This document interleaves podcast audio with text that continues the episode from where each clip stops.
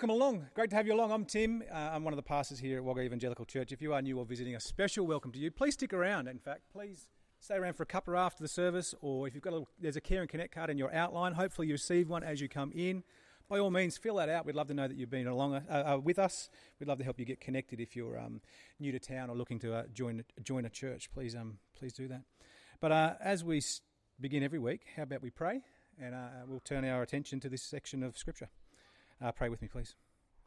Uh, Heavenly Father, we do thank you for your word. We thank you for Paul's uh, writing of it by your Spirit to these people in Corinth who are at one level so far removed for us from us in terms of years, but not at all in terms of uh, the, the, necess- the necessity of the message and the hope of the gospel.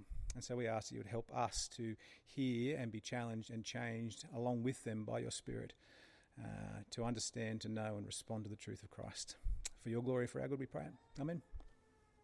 All right, I want to know when was the last time you had to sit an exam? Anyone? Anyone remember the last time they had to sit? I don't care what kind of exam, maybe an exam at school, maybe it was a driving test, whatever it was. Can you remember the feeling of that day? Can you remember the anxiety leading up to the day? Can you remember the tense energy during the exam? Can you remember the nervous wait for the results? I mean, did anyone sort of notice that the, the uh, outline today says test yourself and break into a cold sweat? What the heck is going on here? What are they going to pass out pens and paper? and worse than that, what do you do when you've failed a test?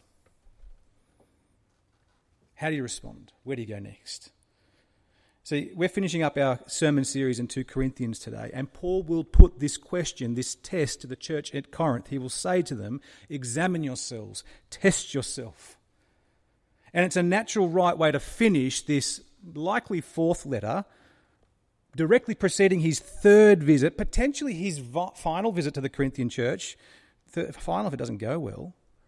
But he asks this question in order to prepare them for that visit.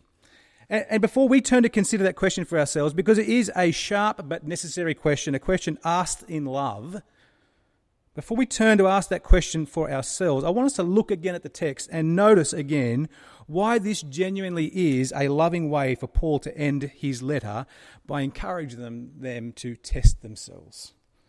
So, what I want to do, in fact, you've got an outline there, hopefully. Let me give you a brief outline of where we're going. I want to be asking and answering these couple of questions. Why did Paul write the letter to the Corinthians? This, this what we call 2, 2 Corinthians.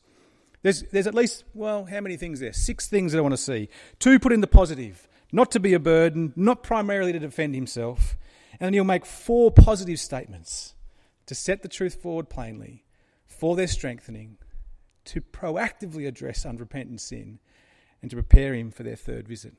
And it's in this line, this preparing him for his third visit, that he will charge them with the task of examining yourself, testing yourself. And we need to be asking and answering the same question what does that mean? How does one examine themselves and test themselves? And what is the plumb line to test yourself against? That's where we're headed, folks. So please, by all means, scribble away um, in your outlines if you need to. But first, why did Paul uh, uh, uh, write this letter to the, Corinth, uh, the Corinthians? I want to look at these couple first, put in the negative. That is, what is his what is his motive not in writing the letter?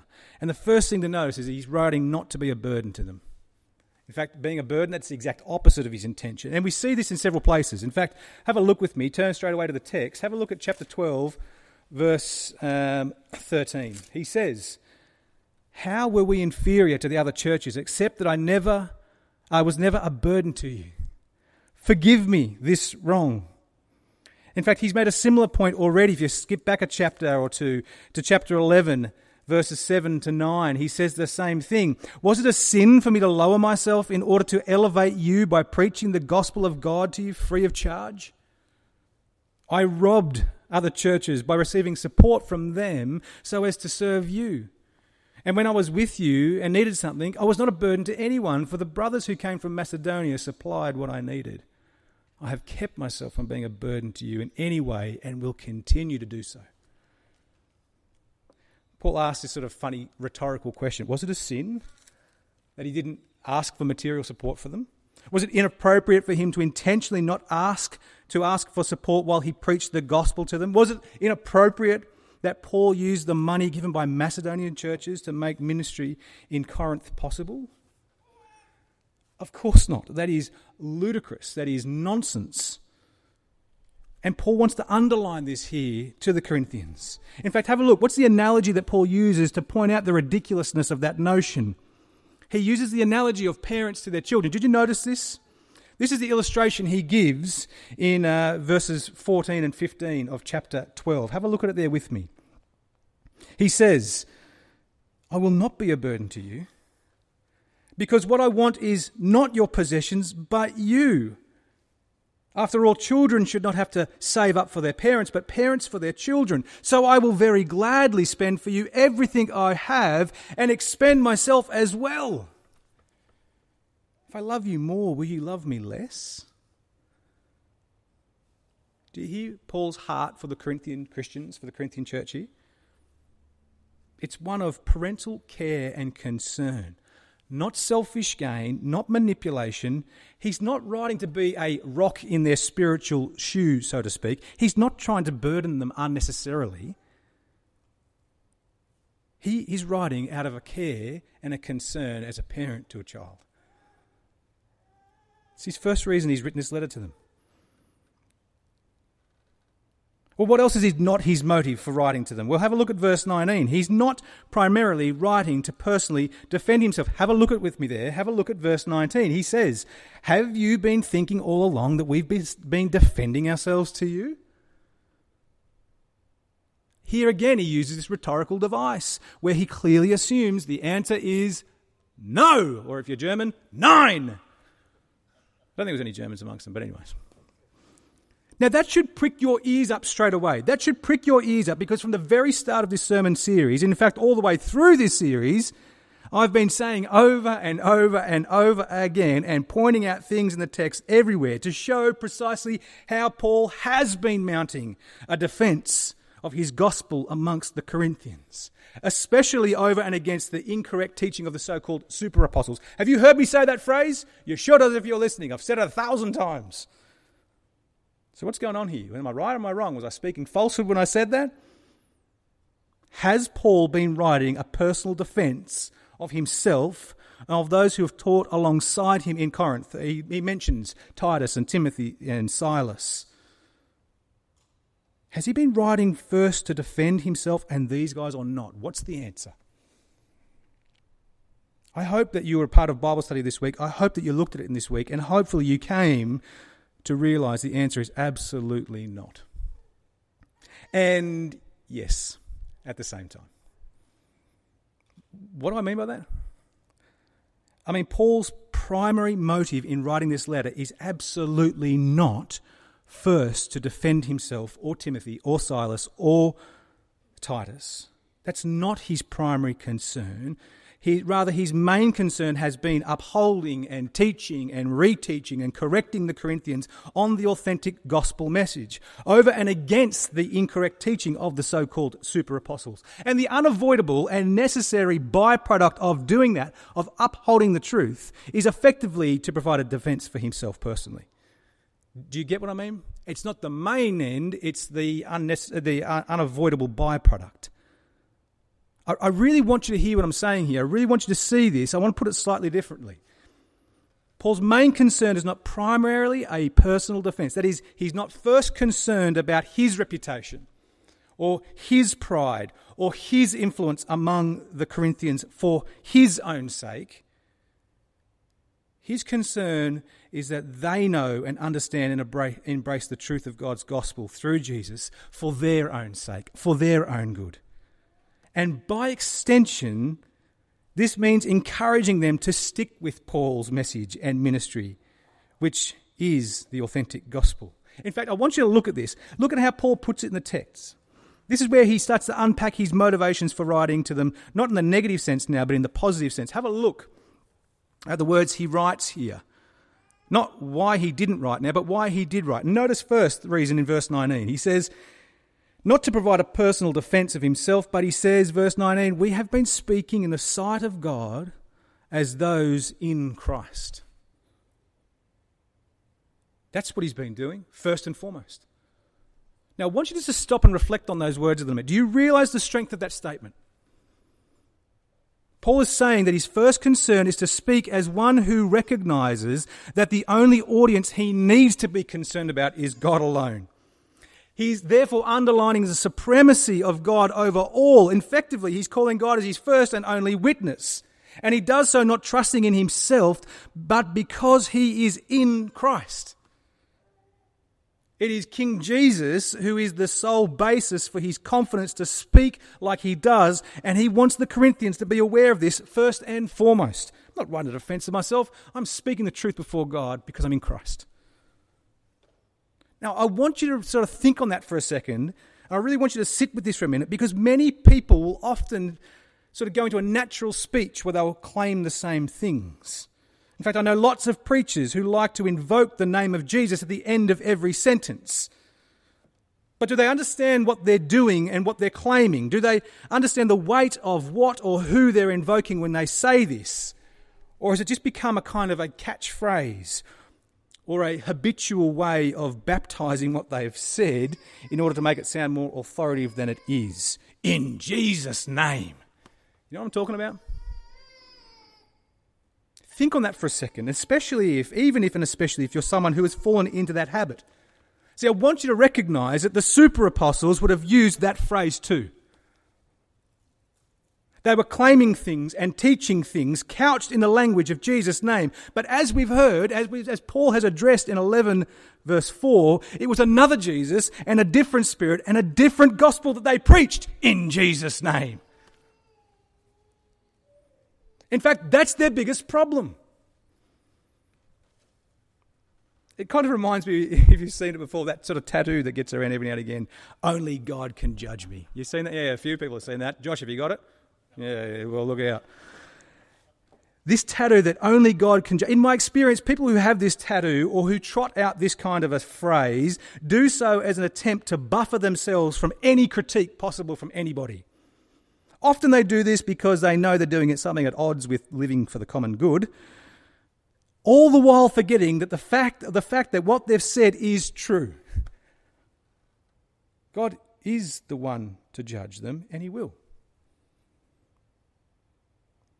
See, it's a similar kind of thing, and it's a similar issue for the super apostles as it is for any false teacher of our day and age when they misrepresent the one true and living God and invoke his name in doing so, it is blasphemy of the highest order. But it's not like this with Paul. And not just because he whacks an in Jesus' name at the end of every teaching point. No, but because his message, the gospel that he preaches, was and still is demonstrably obedient and in accordance with the gospel of the risen Jesus. That's why he can say, in Jesus' name. That's why he can speak as one in Christ. We'll speak on more of that in a minute. But that's the first positively put reason that Paul has written this letter to the Corinthians to set forth the truth plainly to the Corinthians in full recognition that God alone is the audience and the judge of all truth. Quite literally and appropriate, Paul is speaking to them in Jesus' name. But what's the second reason for this letter here? Well, it directly flows on from the first. If Paul's primary concern is to speak truthfully and plainly to them in the sight of God, he does this because it's actually best for the church and the Christians in Corinth. He does this because it is actually to encourage and correct and strengthen them in their faith. In fact, Paul makes this very clear, uber clear. Have a look at the second half of verse 19 again of chapter 12. What does he say there? We have been speaking in the sight of God as those in Christ, and everything we do, dear friends, is for your strengthening. Now, do you get that? Actually, did they get this? It's so important that they did because unless they do, it would be very easy for them to carry on thinking that Paul is just being hard or harsh or quarrelsome or unloving to them. He was doing this for their strengthening, for their good. They needed to know this. In fact, in fact, I say this because his third stated reason for writing to them in this section is, is to directly and proactively address specific, ongoing, and unrepentant sin among them. In fact, did you see this in verses 20 to 21? Look at it with me again. He said, This is what I'm afraid of. In verse 20, I'm afraid that I'll find you guys still caught in quarreling, that is discord, and jealousy, and fits of rage, and selfish ambition, and slander, and gossip, and arrogance, and disorder. And Paul's not just concerned that he'll find examples of those things among them. You know, for some of us, that's a Monday morning. Paul's not just concerned that he will find smatterings of instances of these things. He's concerned that these will be stable traits, consistent, accepted patterns amongst them that are going unchallenged, perhaps even condoned, and aren't being repented of or fought against. Did you notice how he speaks about that in verse 21? Especially as it relates to their skewed attitude towards sex. Look at verse 21. Impurity and debauchery are the words he uses to describe some of their behaviours of the Corinthian Christians. In fact, if you look at um, 1 Corinthians and 2 Corinthians sort of side by side, it's clear that sexual sin, that is an ungodly attitude and understanding and practice of sex and sexuality, was a major issue in their day and age. I read that and I sort of feel like, you know, welcome to 21st century Corinth. See, is our culture less confused and or deliberately, ignorantly defiant of matters of sex and sexuality today?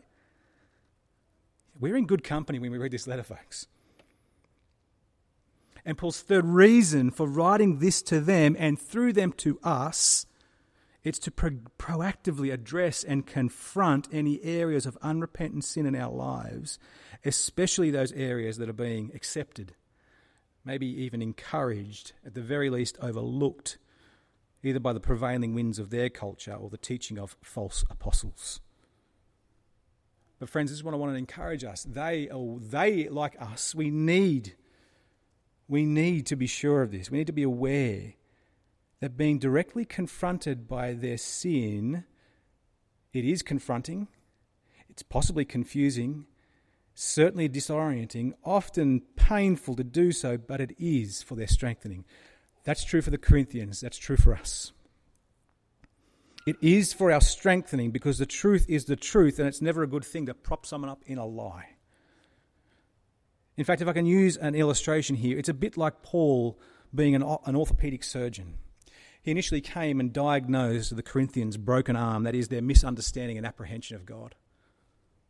And he set it straight with the authentic gospel cast, and he planted a church in Corinth.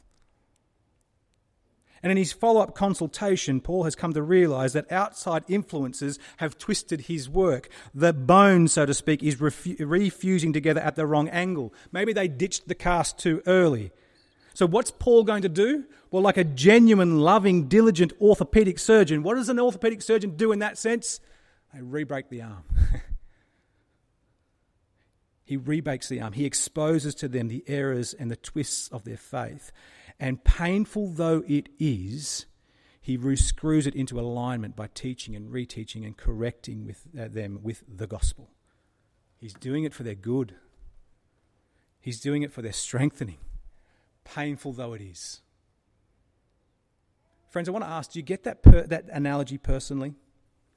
I want to ask you, do you understand that analogy personally? Not just as you read 2 Corinthians, but as you read the whole entirety of God's Word? Do you get that dual sense of being broken and rebroken by your sinful stupidity, by your rejection of God, both in the frustratingly consistent, similar sinful ways, maybe interdispersed by some sudden new and equally disgraceful ways? Do you get that? I mean, I want you to hear me rightly on this. I hope you do. I do. I hope that we all, myself included, daily continue to come to a deeper understanding of the problem of our own sinfulness. Whether they be the similar things that Paul lists there against the, uh, the Corinthians in 12:21, or whether they are a completely different set of uh, trials and difficulties. I hope we all feel ourselves directly addressed and confronted by God's word on any and all areas of sin in our lives because it's true. But don't stay there. Don't stay in the helpless, hopeless, self loathing reality of your sinfulness. Don't stay there. You see, the, this is the, the, the miracle of, of the gospel is that God, by His Spirit, through His Word, brings us into this right recognition of our sinful stupidity, of our helpless, hopeless self loathing. He brings us into recognition of that so that, empowered by the same Spirit, we might flee out of this to repentance and forgiveness and assurance and transformation and comfortable confidence in Christ alone. See, just as Paul is doing for the Corinthians here, God, by his Spirit, through his word, will constantly break and re break the bone, so to speak. Out of love, by his Spirit, he will continue to expose the twists of sin in our lives in order to realign it to a dependent faithfulness in Christ or recognition of Christ's faithfulness to us. And God in His mercy will do this as often as necessary for your good and for your strengthening. Friends, have you, do you accept God's confrontation in this way? Will you accept God's confrontation to you in this way that you might come to rest in His comfort through Christ? Get this, it's painfully necessary. It's uncomfortably comforting. Do you know that? In fact, this is Paul's sort of final challenge to the Corinthians then in this letter. He's about to make a third, as I said, possibly a, a final visit, depending on how it goes. And he tells them what to expect. In fact, first, he's coming to witness firsthand where they are at. Have a look at chapter 13, verse 1. He quotes there from Deuteronomy. He's coming to establish a testimony by witness. It's his third visit. I'm coming to check out and see where you're at. That's not all he's doing. Secondly, he's coming to exercise church discipline where necessary. That's what he's talking about in chapter 13, verses 2 to 4. That is, he is prepared to come and pull, put people out of the church who maintain that they can live in blatant, unrepentant, somehow comfortable disobedience to Jesus and yet still claim the title of Christian. Paul's coming to call that out. That's not on. He intends to call it out where necessary. But then look at verse 10 of, of chapter 13, because clearly we can see from this verse exercising that kind of discipline is not his desire. Do you see that? In fact, have a look at chapter 13, verse 10. He says, This is why I write these things when I'm absent, so that when I come, I may not have to be harsh in the use of my authority. What authority? The authority the Lord gave me for the building you up, not for tearing you down. Again, friends, do you hear his heart as a pastor, his heart as a spiritual parent? his heart as one who bears genuine Christ given apostolic authority over them. Do you hear it? His desire is not to have to come and discipline them. It's not to have to come and confront individuals and put them outside the church in hope that they'll come to their senses and repent so that they might be built back in. That's not his heart's desire. He wants them to do this before he gets there. It's why he writes this pastorally pointy, sharp but loving exhortation to them in verse 5. In fact, look at verse 5 with me. He says, Examine yourself to see whether you are in the faith. In the faith. Test yourselves. Do you not realize that Christ Jesus is in you? Unless, of course, you fail the test. See, this is how the Corinthians all prepare for Paul's third visit. They are to examine themselves. They are to test themselves. Actually, really interesting, this word here, test, it comes from the Greek word, which means basically that it's the way you test precious metals like gold, to check the purity. Essentially, this is what Paul wants the Corinthians to do check the quality of your faith. Where is it grounded? Where are the impurities that need to be further refined? He wants them to do this because he wants to say, Is your faith of any value at all? Is it real gold or is it pyrite? You know what they call pyrite? Fool's gold. See, to the naked eye, it's difficult to tell the difference, easy to be conned. The only way to be sure is to look closely at it, to proof it to test it against the actual mineral properties of gold, or in the Corinthian case, the authentic properties of faith. And so, therefore, the question must come what is the test? What is the authentic, rigidig, base properties of authentic faith? Friends, we need to know that because it's the right and appropriate that we would do the same thing to examine ourselves, to test ourselves. So, friends, what is the litmus test? What is the base properties of authentic faith? I'll give you a clue. It's not where often people start. That is, it's not first in the quality of your life. Do you hear this? I want you to hear this. It's not first in the quality of your life. It's not in the presence or the absence of sin and good works in your life first. Now, don't hear me say that the presence or the absence of sin and good works is unimportant. Absolutely, it is, but they're not the base properties for genuine Christianity. Do you hear that? So, it's not the quality of your life. What is ground zero? What is first base? Well, look at the text. Paul says in verse 5 it is test yourself, examine yourself whether you are in the faith. Or as he then immediately rephrases it, to recognize Christ Jesus in you. Are you in Christ? Is Christ in you? See, friends, this is the make or break test that Paul wants the Corinthians and us to examine ourselves on. Are you still in the faith? Is Christ in you? What does that mean? It means that despite the sin in your life, which will be present if you're honest, despite the sin in your life, are you continuing to trust Jesus for salvation and forgiveness and peace with God as you strive to be obedient to Him? As you struggle against and even sometimes falter in sin. Friends, that's the basis for grace based gospel faith. Trusting Jesus as you struggle.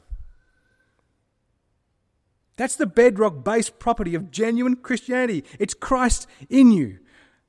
The forgiven sinner trusting in Christ alone for salvation and relying on his Spirit to keep trusting Christ alone, even as they keep on recognizing and battling against all the sin in my life. Everywhere and anywhere, he reveals it.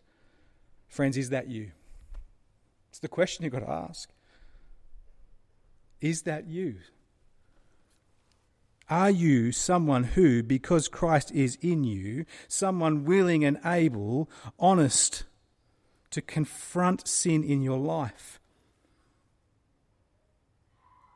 All the while trusting in God's assurance and His forgiveness to you personally because of Jesus' work on your behalf. And therefore to keep on rooting out and repenting and struggling against sin in all its forms. Friends, is that you? And do you see how that is both confronting, crushing, and comforting all at the same time. Do you see that? Do you hear that? I once had a lady who left church because she said, At the end of church, I just feel so downcast. I can't do it anymore. I can't come along because every week I'm confronted by my sin. That's tragic because she never heard the other half of the story. It wasn't wrong what she heard, but she never heard the grace bit. Confronted by sin that I might find comfort in Christ. That's the gospel. That's base.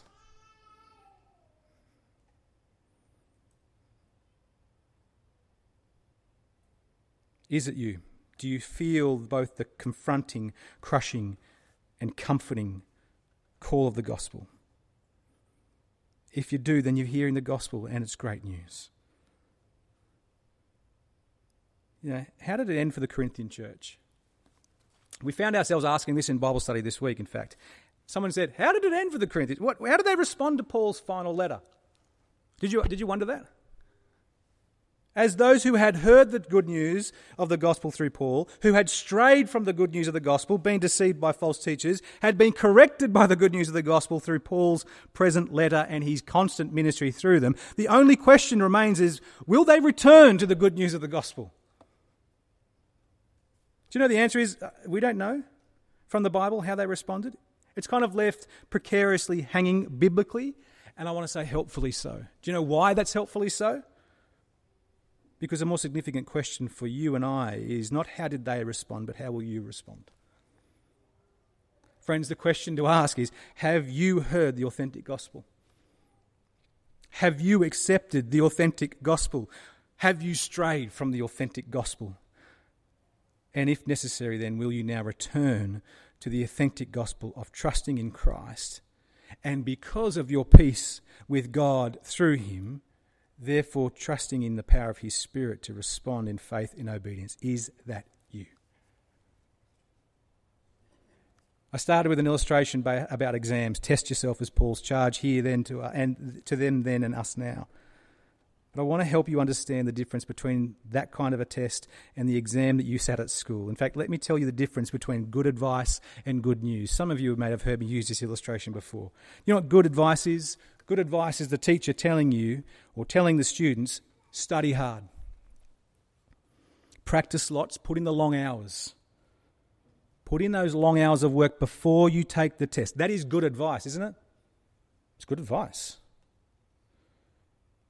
But to pass this test that Paul is putting before the Corinthians and before us, he is not giving us the good advice of try harder.